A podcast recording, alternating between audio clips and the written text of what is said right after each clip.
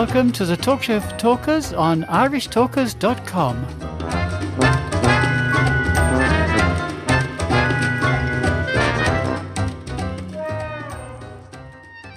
Welcome to episode four of this week's podcast on the Talk Show for Talkers. You're very welcome. As I mentioned two days ago, we have the pleasure of our guest this week coming back to speak to us again about our adventures as a Toastmaster. And I was intrigued when she spoke about the whiteboard on Zoom. Philippa, would you explain that to me and our listeners, the advantages of, or the disadvantages indeed, of using a whiteboard on Zoom? It's not so much the disadvantages, but I have a personal account which comes with a very simple whiteboard which you can share in a meeting. And it didn't occur to me until it was too late that our club uses a pro account with a lot more features, lots of clever stuff. And I found out live in a meeting, which was, I was actually doing quite a um, challenging speech, the one where you demonstrate you can deal with a difficult audience because people have been primed to interrupt you. And the advice was use a whiteboard to capture what the audience is saying so you can park people's ideas and persuade them not to interrupt you. So there I was talking away with the whiteboard and I was interrupted and I suggested that somebody used it. Uh, as per the uh, advice from Toastmasters. And the share didn't work and they couldn't use it. And oh, the only pen I could find was labeled disappearing pen. So I started using this pen myself, taking dictation. And guess what? The mark you put on the whiteboard disappears within seconds. Oh, What is the point of a disappearing pen? Yeah, I was live making a speech, holding the speech in my head, remembering all the other different types of interruptions and the way I was supposed to deal with those that were all coming my way, and the pen started disappearing. At that point, I gave up, and I got a lot of very useful feedback, but telling me I should have rehearsed when I knew that and I had rehearsed and it really hadn't helped. So life is full of surprises. Oh, that's brilliant, yeah. And I think was this um, Forrest Gump said that life is like a box of chocolates. It's full of surprises. No, that was brilliant. I found that very amusing there, and the thought went through my head, Philippa. You you could certainly do a serious speech about that particular episode, but you could also do a humorous speech about it. And all you had to do was put on your magician's hat and say, "No, I want to show you disappearing, disappearing uh, whiteboard, and even the stuff that goes on the whiteboard will disappear." That's a fantastic story. Great story. Yeah.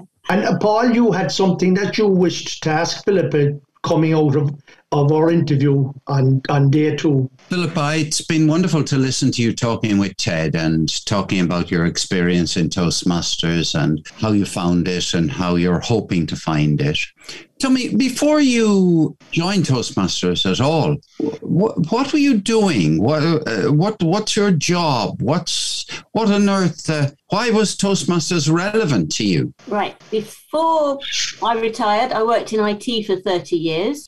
So I retired. I haven't mentioned this to you before, Paul, but my um, I've got some political ambitions, and of course, obvious need to make speeches. And having worked in third for in IT for 30 years, I knew just don't tell anybody how nervous you are about making speeches and how happy you are. There aren't any local hustings to uh, cope with. But uh, people involved in politics, you know, they'd been advised to join Toastmasters, and they told me and I thought, yeah, I really need this. So I haven't yet succeeded in getting myself elected, but I still have hopes. And I'm finding, say, learning, practicing speeches really helpful. And the ability, of course, to improve your ability to respond intuitively, off the cuff, with confidence. Toastmasters is pretty good for that, isn't it? Absolutely. Brilliant for that. And as you said, it's a comfortable place. that you can Try things out in a friendly atmosphere then I- take them into the real world. I can see the connection between somebody who has, let's say, political ambitions, which are by definition leadership ambitions, and somebody who becomes the club, a member of the club committee, let's say. And to what extent has being on the club committee in Shilling Club helped you so far at your being a leader in other areas? Generally, it's just broadened my experience of a way to run a community group, which we are. I mean, it's a worldwide community. Um, it's a community of common interests rather than restricted to one geography, as I explained before. But yeah, it just broadens your experience. You learn to work with people. You learn how to push their buttons, how to persuade them, how not to persuade them. And it's all, you just add it in there and uh, use it. Say it. You must have brought a lot of abilities to do that already developed into Toastmasters when you became a member? Yeah, I had been involved in our local community centre for a few years. Um, I'd got all the finance skills. I keep trying to tell the world, being doing club accounts, you get a primary school kid to do it. You just need to be able to add up and check your numbers. Um, so that is fairly straightforward. Again, I've been secretary of other organisations, and fortunately, I'm getting faster at it and slicker at it the more I do it. So that's great. And I really love being at the centre of things, being on committees, understanding how a club is working, you know, what make it keeps an organisation on the rails. Uh, I think you love doing a lot of things, is the impression I'm building up. And I, I remembering Ted saying yesterday when he was talking, or the day before when he was talking with you, that he'd love to hear more about the new podcasting from Shilling Club.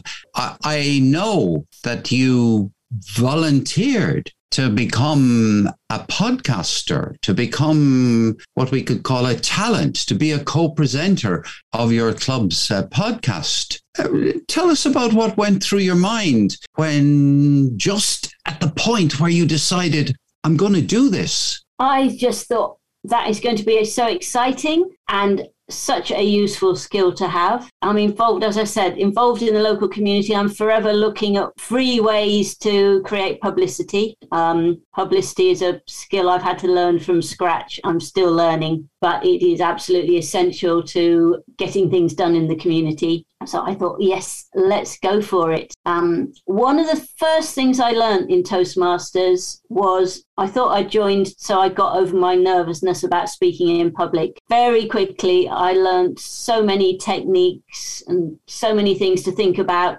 the nerves just evaporated. So I lost all fear of public speaking very quickly. And anything like podcasting, I know, practice it, do it for real. And then I've got a skill that makes means I can do it again in other situations and I'm going to be able to do it quickly. So I'm forever taking on too much, but I get faster and faster at it. So, and I'd like to come in there, Philippa. One of the qualities that I've recognised in you straight away is a beautiful quality. This one of uh, volunteering to help your community. That's a fantastic quality to have.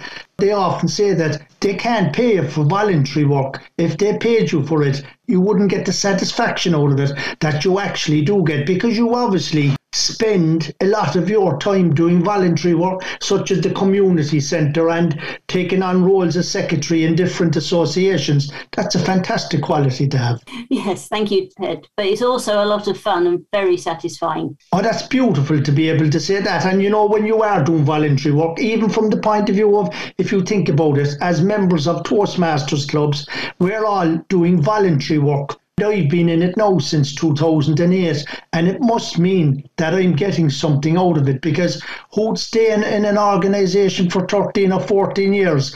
People often say to me, God, how did you spend that much time in a voluntary organisation? But I just love it. The people that we meet and the people that I get to speak with, such as you, it's it's it really is a golden nugget. It's a it's a treasure trove, and you will find this in your career as a podcaster as well.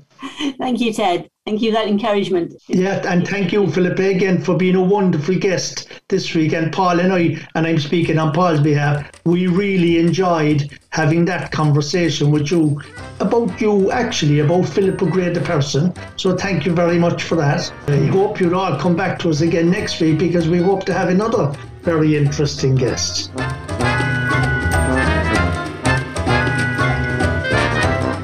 Talk Show for Talkers is published every week in sections at 4 pm every Friday, Saturday, Sunday, and Monday. Go to our website, irishtalkers.com, for more information.